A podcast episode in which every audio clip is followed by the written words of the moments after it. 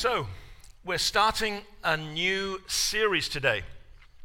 Uh, there's lots of things that are starting uh, right around Apex right now. We have a new model of leadership team. We have been thinking and praying very much about the way in which the church is overseen, and we've been listening very carefully to the way in which the Lord seems to be speaking to a whole number of people about the way in which we're being called by God to, to oversee the patterns and the processes, the community and the life of Apex. And so on a Thursday lunchtime, there's a Zoom meeting with a leadership team drawn from what was the elders team and the operations team. And it's about, I think, about eight people, men and women. And uh, in general, in the future, they will not be couples. On this occasion, they are because that was just the way it, it turned out. We don't want it to become kind of a thing where, where you know, you kind of get a power base within, within a particular family. We want it to be representative of the widest number of people within the church. And so, in the coming years, we will see people join the team and others leave. The longest period that you'll be on the leadership team is three years. The first iteration of the leadership team will mean that some people will leave next year and some people will leave in two years' time, so as to give opportunities for people to serve on the leadership team. How can you serve on the leadership team? If you're already leading at Apex. If you're leading something, then you're, you're more than, more than um, what's the word I'm looking for? More than welcome to be part of the leadership team. We'll probably keep it to around about 10 people so as to facilitate effective communication and conversation. And as we go on through these next few weeks, we'll be publishing the new, if you like, framework for how that operates. I hope that encourages you. We've, um, we've looked very carefully at what it is that the scriptures say. We've looked very carefully at what it is the Lord seems to be saying to the people of the body. And this is not a fixed reality, but something that is growing and evolving in our midst. And so I think it's going to be tremendously exciting to see how the Lord will unfold that in the future. And we've got all kinds of other things that I'll mention towards the end of our word working. You've heard of woodworking? Well, this part is the word working bit. And um, it's a collaborative adventure. We need people to help with the microphones, and I believe that James and Cindy are helping today. I don't know where Cindy is, I can't see her at the moment. She's right there, right in front of James. Yeah, there you go. So you can decide which one you want. I think this microphone's slightly better, so you could fight over that if you wanted to. Okay? And the only reason I think it's slightly better is if you look at it carefully, it's got a little red, little red kind of gore. It's really kind of cool. Anyway, so um, that's just me being weird. So there's two microphones and there's a whiteboard. Now, we've been seeing people help me with the whiteboard during the word working uh, component of our time together. So I'd love to continue to do that. Some of you put your names forward as members of a kind of an emerging word working team, but I wonder whether there's somebody here today who's prepared to write principally in capitals in letters that are as maybe as large as four inches high so that everybody can come on then. Stephanie come and join me. See all i needed was to keep on describing it until somebody was into it. Come on! So stephanie part of the problem is, that you have to stand here whilst i'm doing the introduction. But you'll be all right won't you? So if you go on this side are you left-handed? I am right-handed. you're right-handed. Okay hard luck. sorry about that. We normally only allow left-handed people on that side of the board but you know yeah, okay, I could get a left handed one, but we'll, we'll stay with what we've got. Okay, so we got Philippians. If you turn to the book of Philippians, we'll, we'll put the screen up in a moment. Um, not the, not, the, uh, not the screen that talked about DBC, but not that one, the Philippians chapter 1. There we go. So, Philippians. Let's just do a quick intro so that we've got ourselves all at the same level. Everybody knows where we are. Philippians is a book written by the Apostle Paul from house arrest in Rome. At the end of his third missionary journey, Paul was in Jerusalem and was accused of being a rebel, a renegade, an insurrectionist. He was arrested by the Roman authorities, and although the Roman authorities wanted to release him, the people who wanted to kill him, they thought it'd be a good idea for him to be released so that they could kill him. The people who, the people who wanted to, um, to kill him maintained their position that this was a person who should be tried in court. Paul, knowing that he would not get a fair trial in Jerusalem, made his appeal to Caesar. He was a Roman citizen. That meant that the highest court in the land, the court overseen by Caesar himself, was something that he could appeal to. And so, sure enough, they put him on a boat. He had lots of adventures. We looked at that at the end of our, of our studies in the Acts of the Apostles. And so, when you open your app and you go to that, you can find it. Just go to the end of the Acts of the Apostles and uh, around about 28, and you'll, you'll see all that stuff in there. Paul arrives eventually in Rome. He's having to pay for and support himself in the several years that it took to get an audience with Caesar. And during that time, perhaps Luke, one of his team, began gathering and compiling the documents that became Luke's gospel and the Acts of the Apostles. Often, when you're reading Luke and when you're reading Acts, you get a sense that this is a document for the defense of Paul in Rome and what it's doing is it's revealing that the things that they said about Jesus that led to his unjustified death are the same things that they're saying about Paul. And of course, they're looking for a, similarly unjustified end to Paul's life. Paul is in, is in Rome. He's engaging with the people of the household of Caesar. He's talking to the people who visit him, and he's receiving gifts to help support and sustain him whilst, whilst he's under house arrest. One of the gifts that is sent to him is from the church in Philippi. Now, the church in Philippi was a church that began in an interesting way. It began with a woman who was a trader, a businesswoman in the world of high fashion. High fashion in those days was called dealers in purple cloth. But be, be clear, she was a person who was functioning in the world of high fashion, and in her household, all of her staff and her extended family were committed to this particular task. Paul, when he came to Philippi, the first city in Europe that he reached after leaving Asia and Asia Minor, he, uh, he, he got to Philippi and discovered that there was no synagogue and that the people there didn't speak Greek, they mostly spoke Latin. The reason for that is that Philippi had a long and illustrious martial history, military history. The, uh, the, the king, Philip, who it was named for, was the father of Alexander the Great. And so the, so the, the Macedonian empire that then became the Greek empire, that then became the greatest empire under Alexander the Great started there in Philippi. And so this was a place of real significance because even Julius Caesar wanted to emulate the life of Alexander the Great and, and saw him as his great model in military and political leadership. So much so that when the great showdown came after Julius Caesar's death, Antony, one of the one of the conspirators in his death, and Octavius, his new adopted son, met with their armies at Philippi. Octavius won. Antony fell on his sword. Octavius renamed himself Caesar Augustus and was the Caesar when Jesus was born. So, this is an amazingly important place. So cool is this place to military people that when the legionnaires got to the end of their military service and were given opportunities to take land in different parts of the, in different parts of the empire, they took land around Philippi. This was their place where they retired.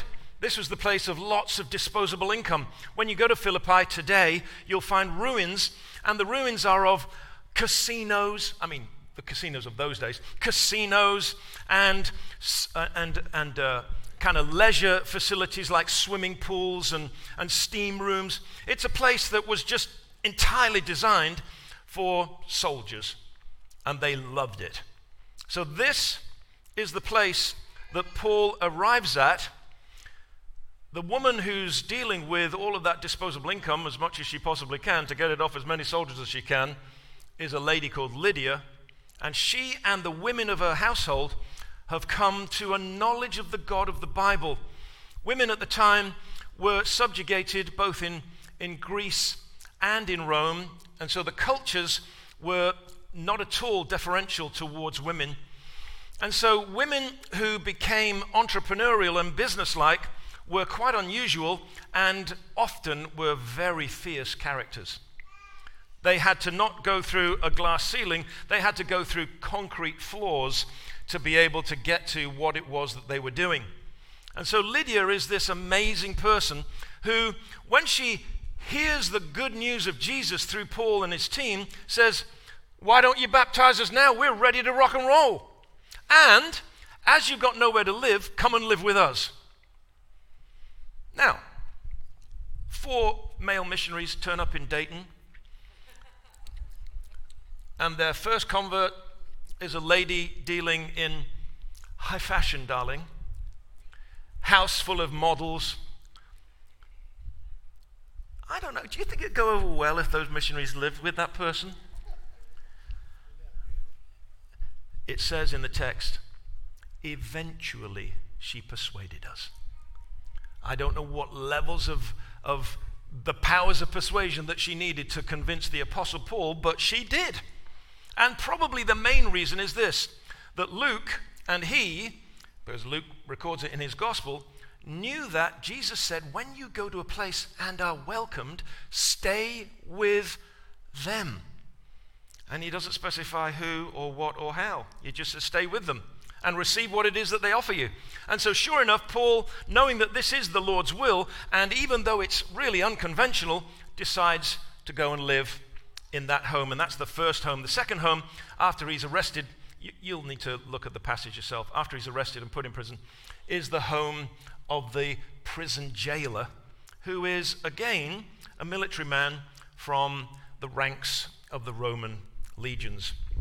This church, with its two congregations, supported Paul as he went south through Greece to plant churches in different parts of the Greek peninsula and were real friends to him in many, many different ways. Now he's incarcerated under house arrest in Rome. They've sent him a gift, and he's writing a letter back to them to say thank you. That's the book of Philippians. And we'll get into it, and it's amazing. There's, there's things that are so high in Revelation that it takes your breath away when you read it especially as you get into chapters 2 and 3. Okay, so that's what we're doing. We're going to read right now from um, the first chapter, and uh, we're going to read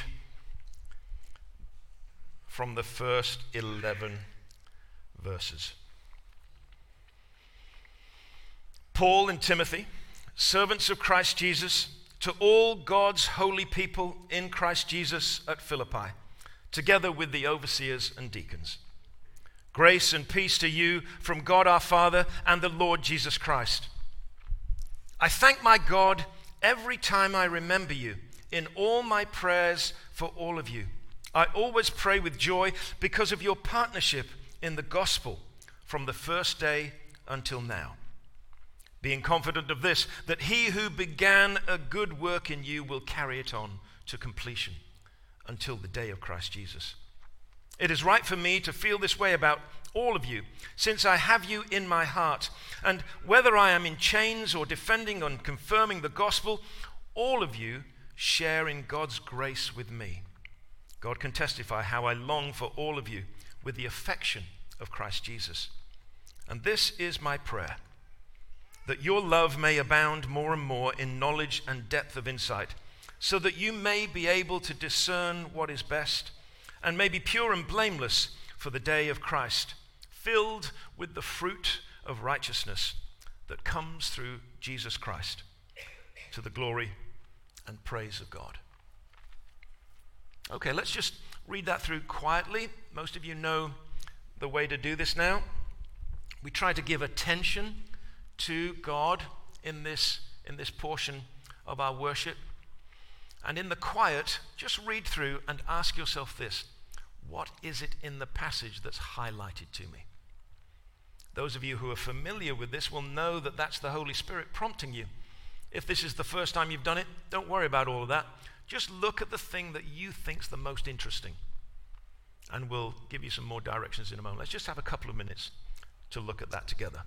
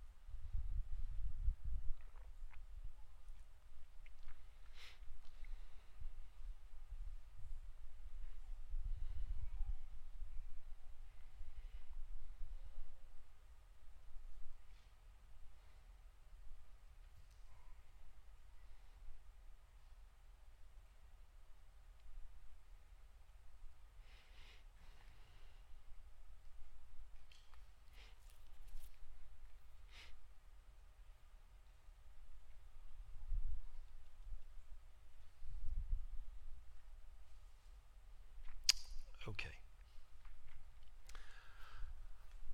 Something? See something? Just share with one other person that's near you. If you're separated on a pew, then just turn around and find somebody and just share with them the thing that's highlighted to you in the passage. Go ahead. We'll just do that. Make sure both of you share, and we can do this on the shelf or down here as well. That's what we call you up there, by the way. So just turn to the person next to you share with them.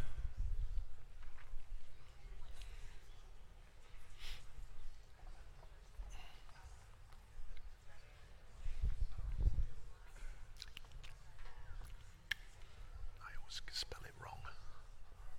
It's a nightmare spelling Philippians.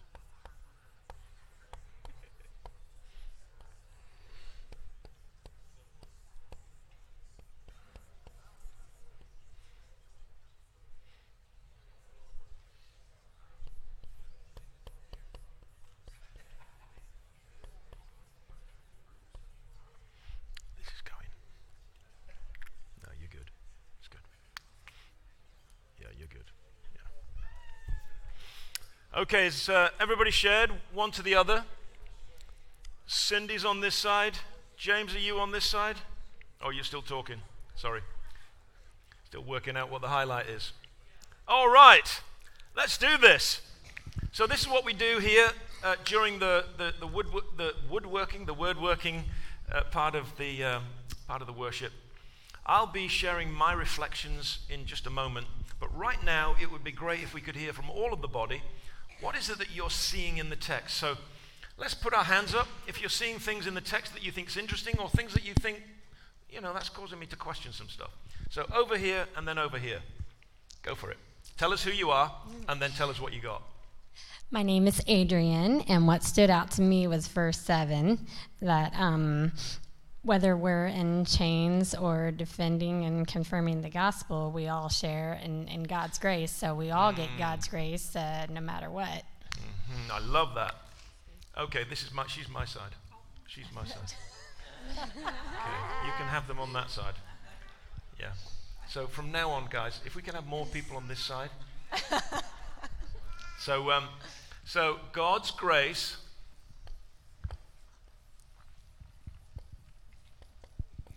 in every circumstance. Is that, is that okay there, Adrian? Yes. Great. Lovely. What about this side? Steph wants to hear somebody. Oh, right there. Go. Tell us who you are. Tell us what you got. Hi, I'm Rebecca. Um, so the verse that stuck out to me the most are verses 9 and 10. Um, it talks about our love abounding more and more, but then it adds like a couple things to that knowledge and discernment so that you may prove what is excellent. And it mm. strikes me as not a soft, delicate sort of love, a confirming, affirming sort of love necessarily, but it's gritty and it's iron sharpening iron because you need that mm-hmm. knowledge and discernment so that you can truly love your brothers and sisters. I love it. Put gritty love down. Is that good? We know what we mean by it. We love that. Got a bit of gritty love. Sounds like a rock band. Hi, my name's Tim. Hello, Tim. Um, so, the thing that struck me is uh, kind of starting in verse 5. Um, he talks about this partnership in the gospel with the Philippians. And I just thought that was cool. He used like the word partnership because this is Paul. He's kind of a big deal. And these are just some ordinary Christians. Um, and he's partners with them. He's not some like Yeah. lording it over kind of thing. Right, right. Yeah. So, shall I say equal partnership? Is that right? Partner. There's an R in there somewhere, doesn't it, Steph? Yeah, there you go. Equal partnership. Is that all right, Tim, to say that? Kind of gets it. Uh, What about over here? Right there. So my name's uh, Josh, and I really like in verse six the fact that the uh, work that's being completed is not a work that's being done by man. It's not uh, the responsibility of us or others. That it's being completed kind of by the Lord for His purposes. So I, I really like that part. So it's God that's completing the work and not us. Is that the way to put it? Yeah, God is completing the work and not us. that's good. Josh and James are good friends, and so they're allowed to josh around with each other. Um, I got one. I don't know where S- Cindy I'm over is. here, Mike. You're right there, and then we got Rebecca over here after that, Cindy. So tell us who you are. I'm Katie.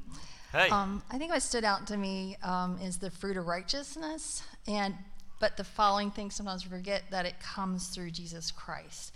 So I think sometimes we put the burden on ourselves that we have to be this or do this or act this Mm-hmm. way to be good Christians or um, behave, but really we need to rely on the Holy Spirit and through Christ for that to be manifest in us. Yeah, so let me let me just kind of work with you on that one. So the idea then is the things that are good that we do are not generated by our personal goodness, but they're generated from the goodness of Jesus, and that when we're in relationship with Him, the goodness of Jesus comes to us and then through us.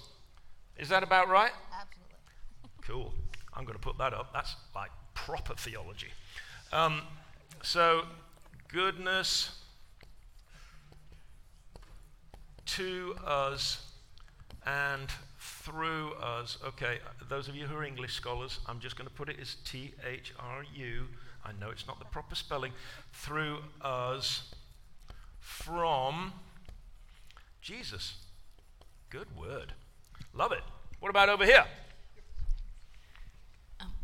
Hi, um, Hi. I'm, I'm Ruth. And this Hello, Ruth. This might be a little shallow, but I was struck by how many times he uses the word all. It's like he's Yeah. got exclamation points all the way through this. It's all of you, all of the remembrances, all the time. Mm-hmm. And I just think how great that this first stop on his journey was such a positive experience for him. Do you know what? That is not a shallow thing at all. That's a really deep thing. Thank you for that. That's great. All, all, and all. I don't know how you're going to put that up there, Steph. It's all. You got it. It's a. Oh, okay, it's about all of us. She's got it. She's got it. Oh, there, right, there we are. Tell us who you are. Rebecca. Hello. Hello. Say hi to Rebecca. She's often up here like this. She's only new to us, but she's kind of really into this. So go I'm for it, very, Rebecca. very extroverted, as you know. Um, I was just going to tag off of what the other gentleman, I can't remember his name now, sorry, said Josh. about um, the completing, that he completes the good work. I'm reading the English Standard Version, and it says, um, He who began a good work in you will bring it to completion at the day of Jesus Christ. And I like that because it's like, I, I just feel like growing up in the church, so many times I felt like, fail, fail, fail, fail, fail. Yeah. And it's like, oh, well, really? I mean, till Yeah. the day of Jesus Christ. I mean, that's when it's completed. That's when He's going to finish it. That's when we're going to see ourselves as that new creation in Him instead of, you know, you can't, you can't just, anyway, just to I tag love onto that. that. So here's the thing then. So we're beginning to hear that this journey of faith is not something that you believe in intellectually and then pull yourself up by your bootstraps on the basis of what it is that you believe. What it is, is connecting with Jesus. He gives you the goodness, and even in the midst of failure, is committed to completing the work in our lives. Isn't that amazing? Do you know what that's called? It's called grace. And grace is called good news. Turn to your neighbor and say, It's good news. I love it. I love it. Completion by Jesus in. Can I just put his time? I mean, I know that it's got a eschatological frame to it, but it's like that's what you're basically saying, isn't it? He's doing it and he's going to complete it in his time. Awesome. I think we've got a couple more that we can get in. Right there, Christina. Hi, I'm Christina. Uh, the thing that stood out to me is Paul's leadership and his perspective towards this group of people. Like over and over again, he says, I'm so grateful when I think about you, and I have so mm. much joy, and I long to be with you. And I think about the areas of leadership in my life with our staff in our small business or with my children. Often it's a bit of a slug, or I, am uh-huh. focusing on the negative things, but right. how much he was filled by the Holy Spirit in his leadership, that he yeah. had that much joy and that much love. It wasn't yeah. a burden. I'm sure that there were lots of problems, yeah. but mm-hmm. um, that that love for his people really had to be from the Lord for it to be so. yeah, so that's great, big. Isn't it? Right. And how, how about this, Christina? When you look at him saying, you know, I, I long for you with the affection of Christ, I love you all of these things. And he begins with, I thank God for you. So it's almost like by getting your perspective right, by thanking God for them, all of that stuff begins to flow. Yeah? So now we're beginning to get an idea of what it is that we're hearing through the crowd here is Jesus is the one who's completing the work and you know we can just kind of sit there in our lounge chair and say well sure thanks very much maybe the thing that we're being called to do is to look to Him with thanksgiving, and that's beginning to open the gates of grace that mean that all of those good things are flowing, including our attitude towards other people. Yeah? That sounds like a kind of connection to me. Does that sound like right to you? Yeah? yeah? Cool. Yeah, lovely. No, no, no lowercase. No one's done. okay, over here. Okay, my name's Laura, and I thought it was really neat that he said that your love may abound more and more, so that you may be able to discern what's best and pure. So that yeah. as his as your love grows, it then you're getting more discernment, so that you're able to mm. have more mm. knowledge and be able to decide what's better. Yeah, that's good, isn't it? So here's the thing. Here's the thing. Paul is saying that we can make a discernment not if we're clever, but if we're loving. Isn't that interesting? And he's asking not for a little bit of love, but he's saying abounding love. So the more love you have, the more discerning you become. Isn't that interesting? Yeah. Very, very good. More love means more discernment. I think we're there. Um, anybody else desperate to say something? We've opportunistically got one over this. We've side. got an opportunistic one on this side. Okay, well, I'll flip you for it. Okay. Uh, okay, go for it, James. Yeah, I'm Joan, and Laura basically said what I was going to say, except it's discernment and knowledge. Yeah. Yeah, absolutely. And it's love that's the generator of both, isn't it? Yeah, fantastic. Very, very good. Discernment. We just got it squeaked on the bottom of the board. Thank you, Joan. You put both sides. You're, you, you, Okay, so we'll have a vote as to who wrote better. she was yours, you're right. Okay, that's great. Round of applause for Steph. Good job. Thanks for everybody joining in. Great day today looking at that work in the Word there. So, what is it that, um, what is it that I feel as though is important? Well, to be honest with you, what you've said is important is what I felt was really significant as I was reading it through. Those of you who want to see how it is that the, that the thoughts are formed and, and how they come out through times of prayer, if you want to join us for daily prayer at 8:30, some people join at that point because they could get to their work desk and they can join us by Zoom. Most people join us by Zoom. There's a few people that come in the building. But at 8:30, 8:30 till 9, we go all the way through our time of prayer, beginning with Thanksgiving.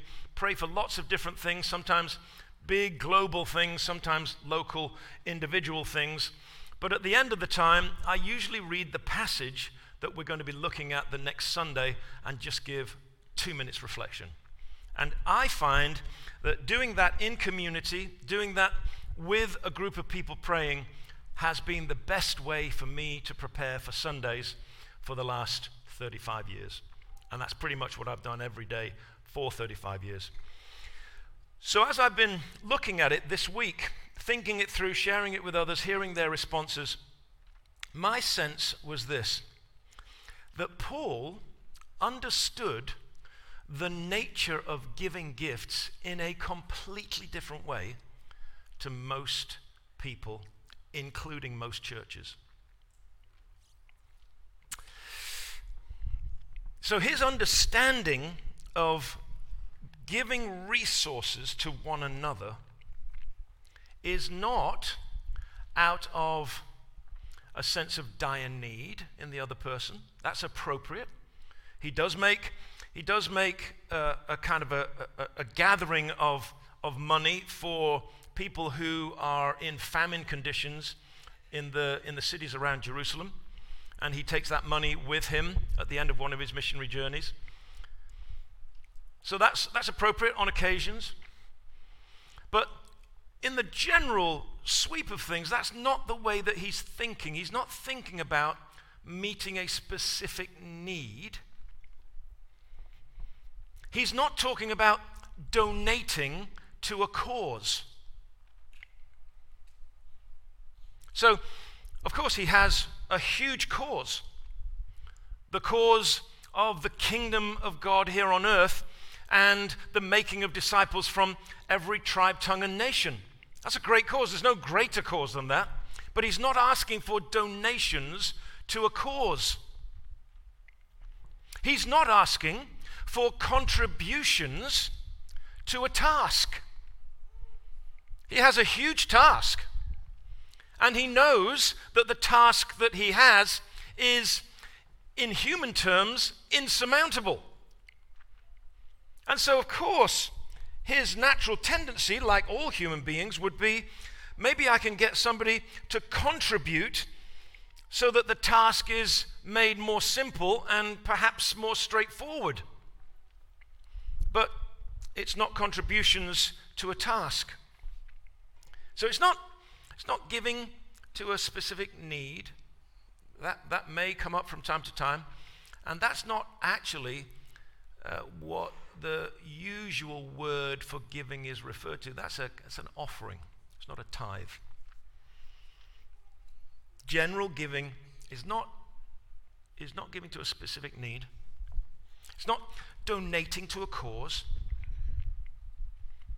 it's not contributing to a task.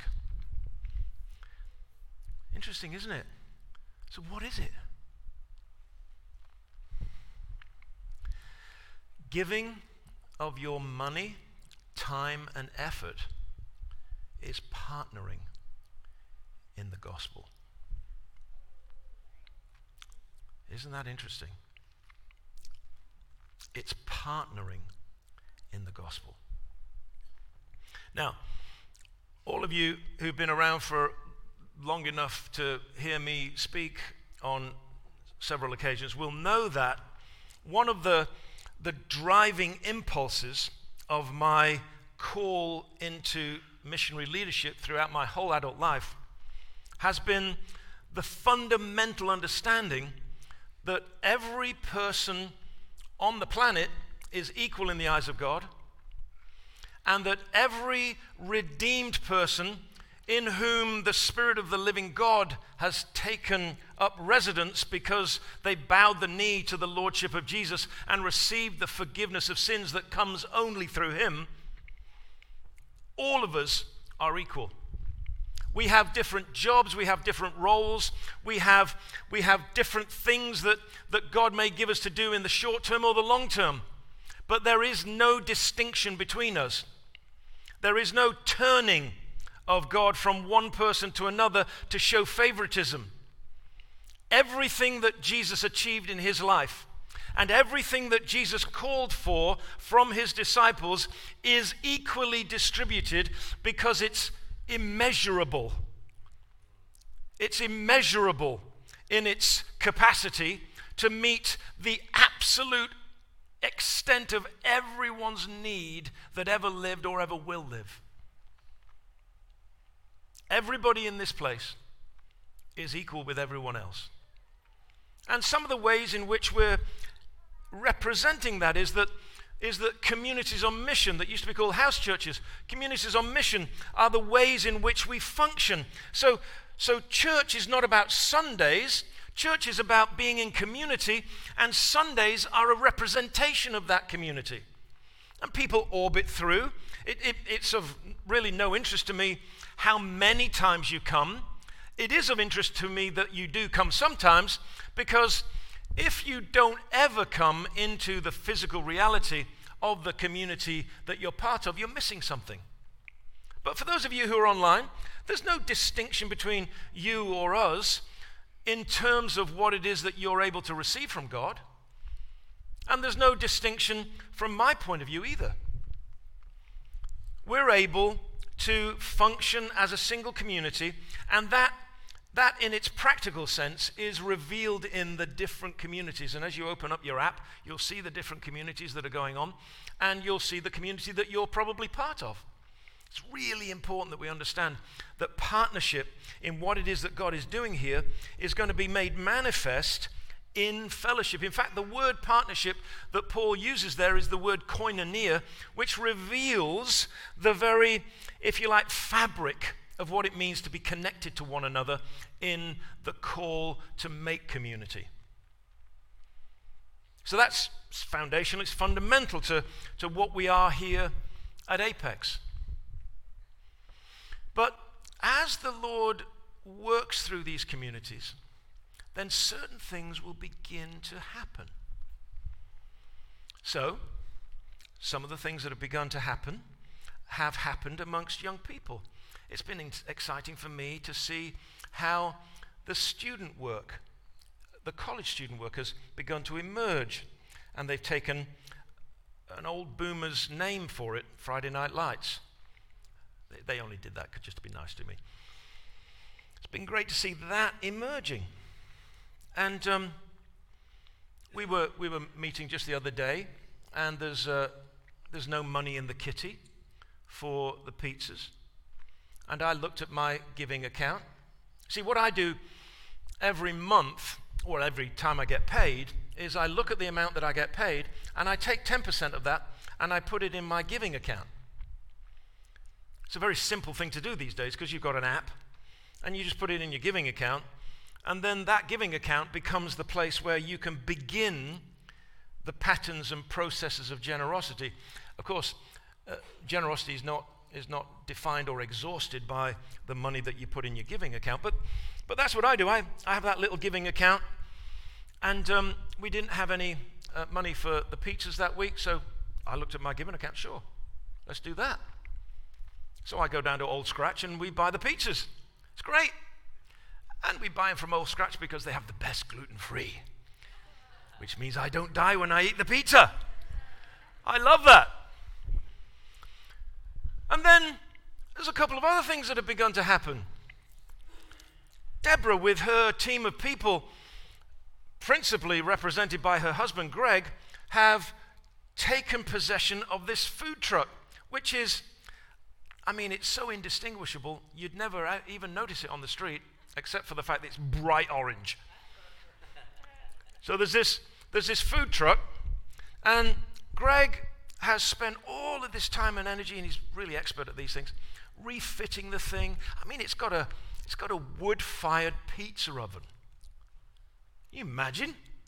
Got a wood-fired pizza oven. It's got all kinds of really useful equipment. It's got great sides and, and, and stainless steel, this, that, and the other. It looks awesome.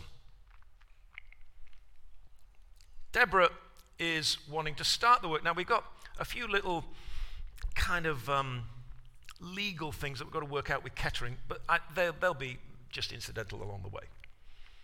She's wanting to go to communities all around the Miami Valley area, give food, people can donate to pay for the food or even pay it forward, but the food is free, and food is so fundamental to the revelation that there is in the Bible that, of course, what she's expecting is the things that happened in the Bible to start happening there.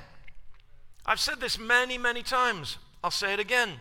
If you take the meal times and the mountaintops out of the Bible, it's about 50 pages long. Almost everything that happened that was important happened at a mealtime or on a mountain. And so meal times are enormously significant enormously important. And Deborah and her team are going to go and take meal times to just every community you can think of. And what will that do? Well, here's the thing it's particularly true of pizza. You have to put your weapons down to eat. So you become less defensive, you become less conservative, you become less guarded and you begin to share and open up. I had some friends round to my house last night. The person who kind of made it possible was a guy called Roma, who I met in Starbucks a few months ago, and he and I have been meeting in Starbucks to do a Discovery Bible study on a Friday ever since. He introduced me to his sister, Oksana, and her partner, Tommy. We went round to their place for dinner. It was fantastic. I, I invited them back to my place for dinner last night. Do you know the only thing we talked about? The only thing we talked about. Have a guess. Politics? No. Religion? No. The spiritual life? That's all, I, that's all anybody wanted to talk about. Isn't that interesting? And I mean, I didn't set it up. I didn't say, okay, uh, we've, had, uh, we've had the hors d'oeuvres, so now we need to start talking about Jesus. That's, this is what they wanted to do. So Deborah's got this thing rolling, and she, she said to me last week, she says, you know, I've got to get this thing. She, I've got, I don't, I don't have any money to go and buy the food. So I looked at my giving account, and I thought, hmm, it wasn't exhausted by buying pizza. Maybe I can help. Just so happened that Jess, her daughter, was around at the time, and she said, Oh, by the way, Mike, you, you know the thing that we've been praying about? It looks like it's going to happen. Well, the thing that we've been praying about, Jess has this work of art therapy that she takes to all of this area. Some people who engage with it are people who are recovering from all kinds of trauma and significant events in their life. And many people who don't know that they're recovering from those things find the therapeutic environment that she creates with her team to be of such significance to them that they want to come back again and again. And you'll start to see, if you look carefully, mosaics in lots of different places, like, like at Kettering Hospital where people have gathered together in community and they're creating these mosaics as a symbol and as a sign of being brought to a particular moment in their life and wanting to record and celebrate it. One most recently was, was celebrating those who were in the front line of the COVID crisis and those who lost their lives. Jess is doing an amazing job in this. And we've been talking and praying and saying, hey, you know, what, what do you think? She said, the thing I want to see is that people who are incarcerated, who are perhaps making steps out into the free world, who obviously because of, because of good behavior and because the, the fulfillment of their debt to society is drawing to a close, she said, I'd love to begin to create halfway house relationships with people so that as those, those inmates begin to step into the outside world, they've got relationships with people who tell them that they're worth more than the things that they've been told earlier on in their life. I said, I'd love to see that. What, what, what needs to happen? She said, Well, the big one is Montgomery County's got to go for it. Well, we went around that mountain a couple of times, nothing happened. She went back just last week and they said, Okay, we'll do it. And so, people beginning to make their journey into active engagement with the community, having paid their debt to society, are going to come to Apex Building, and this is what they say. This is, this is what Jess says, and this is what the authorities say. We would love for the members of Apex to sit with them, to do mosaics with them, to talk to them, and to pray with them. Do you think anybody could do that? Do you think that's, is anything, anybody got any resistance to that? Now, it may not be the thing that you want to do, that's fine. There's going to be lots of smelly people. They may not be the kind of people that you spend a lot of time with. They may not be the people that you would greet in the street with a hug. But what an opportunity to go from the margins and bring people to the center of what it is that God's doing. Don't you think that's fun? I love it. You see, for me, giving time and money and energy is about partnering with what it is that you can see God doing. How do you get to see what God's doing? What does it say that God is in the Bible? God is. Everybody get that? Say it a bit louder. God is. And as we heard in our word working time there, as we're connecting to Jesus, the goodness in him is flowing to us first to, to demonstrate and to set us free from the penalty of sin in our life so that we're forgiven, and then to give us the new life that will last forever. And physical death will only be a step along the way to engaging with the life that God has for us for all eternity. And so, and so this this connection with Jesus, this relationship with Jesus, where He comes to dwell in us by His Spirit, means that we have the resources of God. And if God is, He is, Joseph, but if God is, then the big resource that's coming to us is what? So Paul prays, Paul prays, he says, you know what? It's like it's like there are sluice gates. It's like there are sluice gates in heaven. Do you know what a sluice gate is? Never heard of a sluice gate. Oh, you're shaking your head. Have you been to, anybody ever seen a dam? Seen a dam? Yeah? Don't shake your head, you've seen a dam. So you see a dam, and when the water behind the dam gets too high, where it'll overflow, they open sluice gates and it causes a giant flood. Now, generally, what they do is they, they contain it so that it doesn't wash everybody away. But these sluice gates are the things that release the resources that are stored up behind the dam wall. Yes, you're allowed to say dam wall in church, it's okay. So here is Paul, and he's praying, and he says, You know, I think it'd be great if you just got a little trickle of love. Maybe a drip, drip, drip of love every day. How glorious. How wonderful. Make sure you hold that little drip in your hands. No.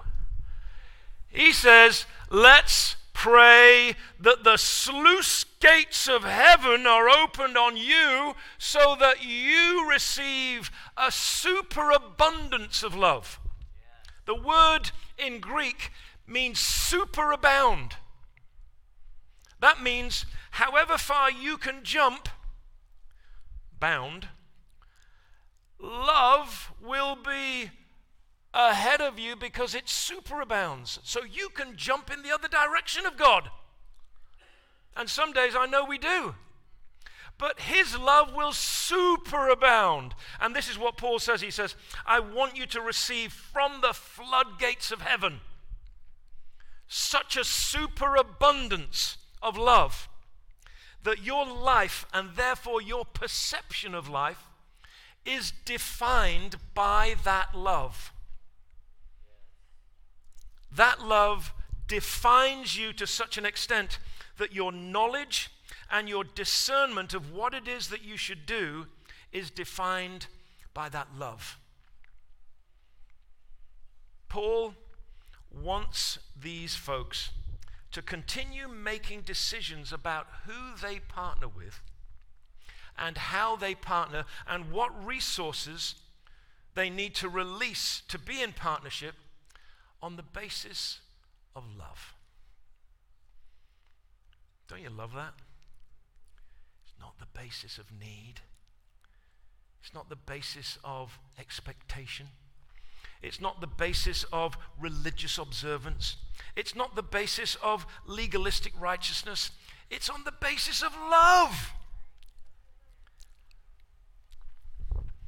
So, one of the things that we say in leadership team is, you know, how are we doing financially? Yeah? Terribly. Now, do we have reserves? Yeah. Why have we got reserves? Because God's good. He's kind to us.